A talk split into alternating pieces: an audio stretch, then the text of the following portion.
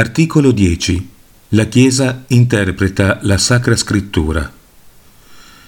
Spetta all'autorità della Santa Madre Chiesa giudicare del vero pensiero e della vera interpretazione delle Sacre Scritture.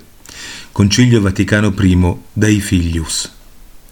Questo articolo ripudia l'eresia dei protestanti secondo cui la Sacra Scrittura si autointerpreta. La dottrina protestante è soggettivista privando la Sacra Scrittura di ogni possibile oggettività. Articolo 11. La Chiesa è infallibile quando definisce la dottrina riguardante la fede o la morale. Il Vescovo di Roma, quando parla ex cattedra, gode di quell'infallibilità di cui il Divino Redentore ha voluto fosse dotata la sua Chiesa, quando definisce la dottrina riguardante la fede o la morale, Concilio Vaticano I. Articolo 12.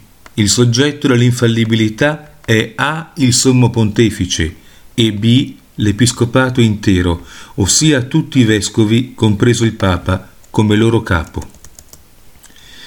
Ad A. il Vescovo di Roma, quando parla ex cattedra, gode di infallibilità, Concilio Vaticano I.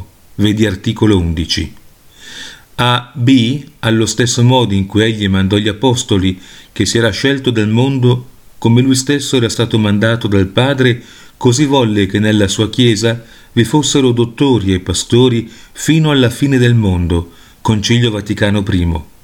Questi pastori sono i vescovi stabiliti dallo Spirito Santo come successori degli apostoli. Concilio Vaticano I. Articolo 13 la Chiesa propone infallibilmente la fede attraverso l'intero episcopato in un concilio ecumenico con giudizio solenne o nelle dottrine che i vescovi dichiarano nelle loro diocesi all'unanimità tra di loro e in unione morale col Papa. Con fede divina e cattolica, in un concilio ecumenico, si deve credere tutto ciò che la Chiesa propone di credere come divinamente rivelato, sia con un giudizio solenne, sia nel suo magistero ordinario e universale. L'Episcopato intero dichiara dottrine infallibilmente o in concilio ecumenico con giudizio solenne o in diocesi.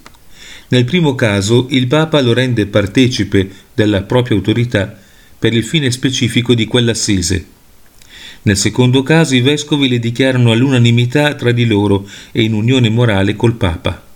Un esempio delle dottrine che si dichiarano nel secondo caso sono quelle dei catechismi, anche se facciamo notare che alcuni di quelli moderni si sono dimostrati dottrinalmente difettosi. In tutti e due i casi l'unione col Papa è indispensabile per l'infallibilità.